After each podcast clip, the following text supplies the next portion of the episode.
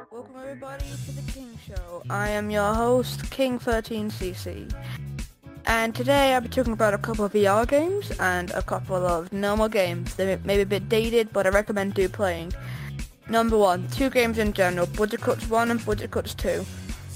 They're amazing, fun, stealthy games. If you have a PC, please get them. They are amazing games. It's a whole lot of fun and experience. Um, a weird one I'm thinking of is Beat Saber. It's it's for a platform to have VR.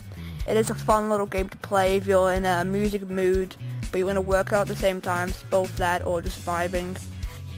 Um, and, the, and the last VR game I'll be talking about is the game is um, what was it now? Walking Dead Saint and Sinners. That's been out for a while. Yes, I know but I do highly recommend playing it if you can. It may be a bit expensive, that's the downfall to it, but it's just a fun game, and if you are a Zombies fan, please play it.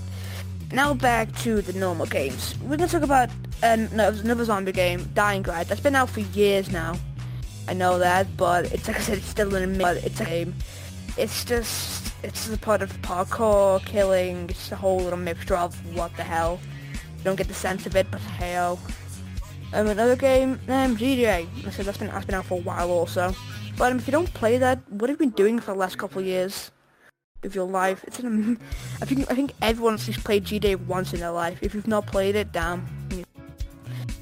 Uh, I need more stuff now. But that's all from now, because the best I can think of. I do not do them properly yet, because I'm still getting into my thingy show. That's all from me. A.